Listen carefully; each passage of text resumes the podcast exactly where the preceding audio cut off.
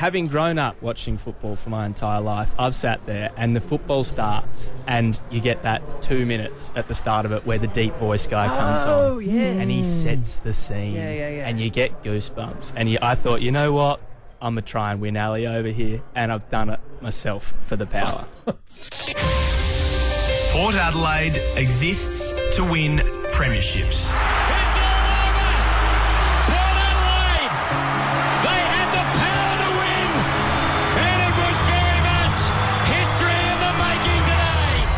It's the Creed.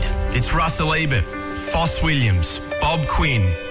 It's the club built on fight, on hard work, on ruthlessness. They don't stand for failure at Alberton. Born in the docks with a foundation as strong as the wharf pylons they worked on. Since 1870, Port hasn't been about doing it the easy way. In 2023, that mantra rings true again. But not for the first time this year. The power has gone out at the Gabba. Before, the doubters are never far away. Untenable, they said. But believe the hype. And if you don't believe the hype, believe the numbers. 13 wins in a row for the season. Ken and his men have a giant task ahead of them. The orange tsunami rolling into town with a power of their own.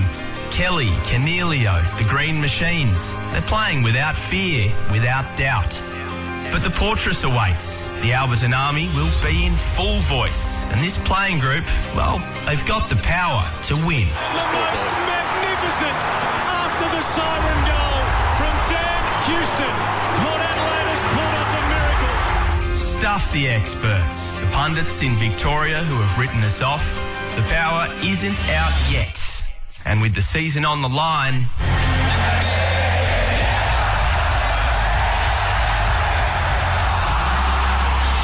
what do you reckon? Oh, what do you reckon, Ali Clarke? Oh,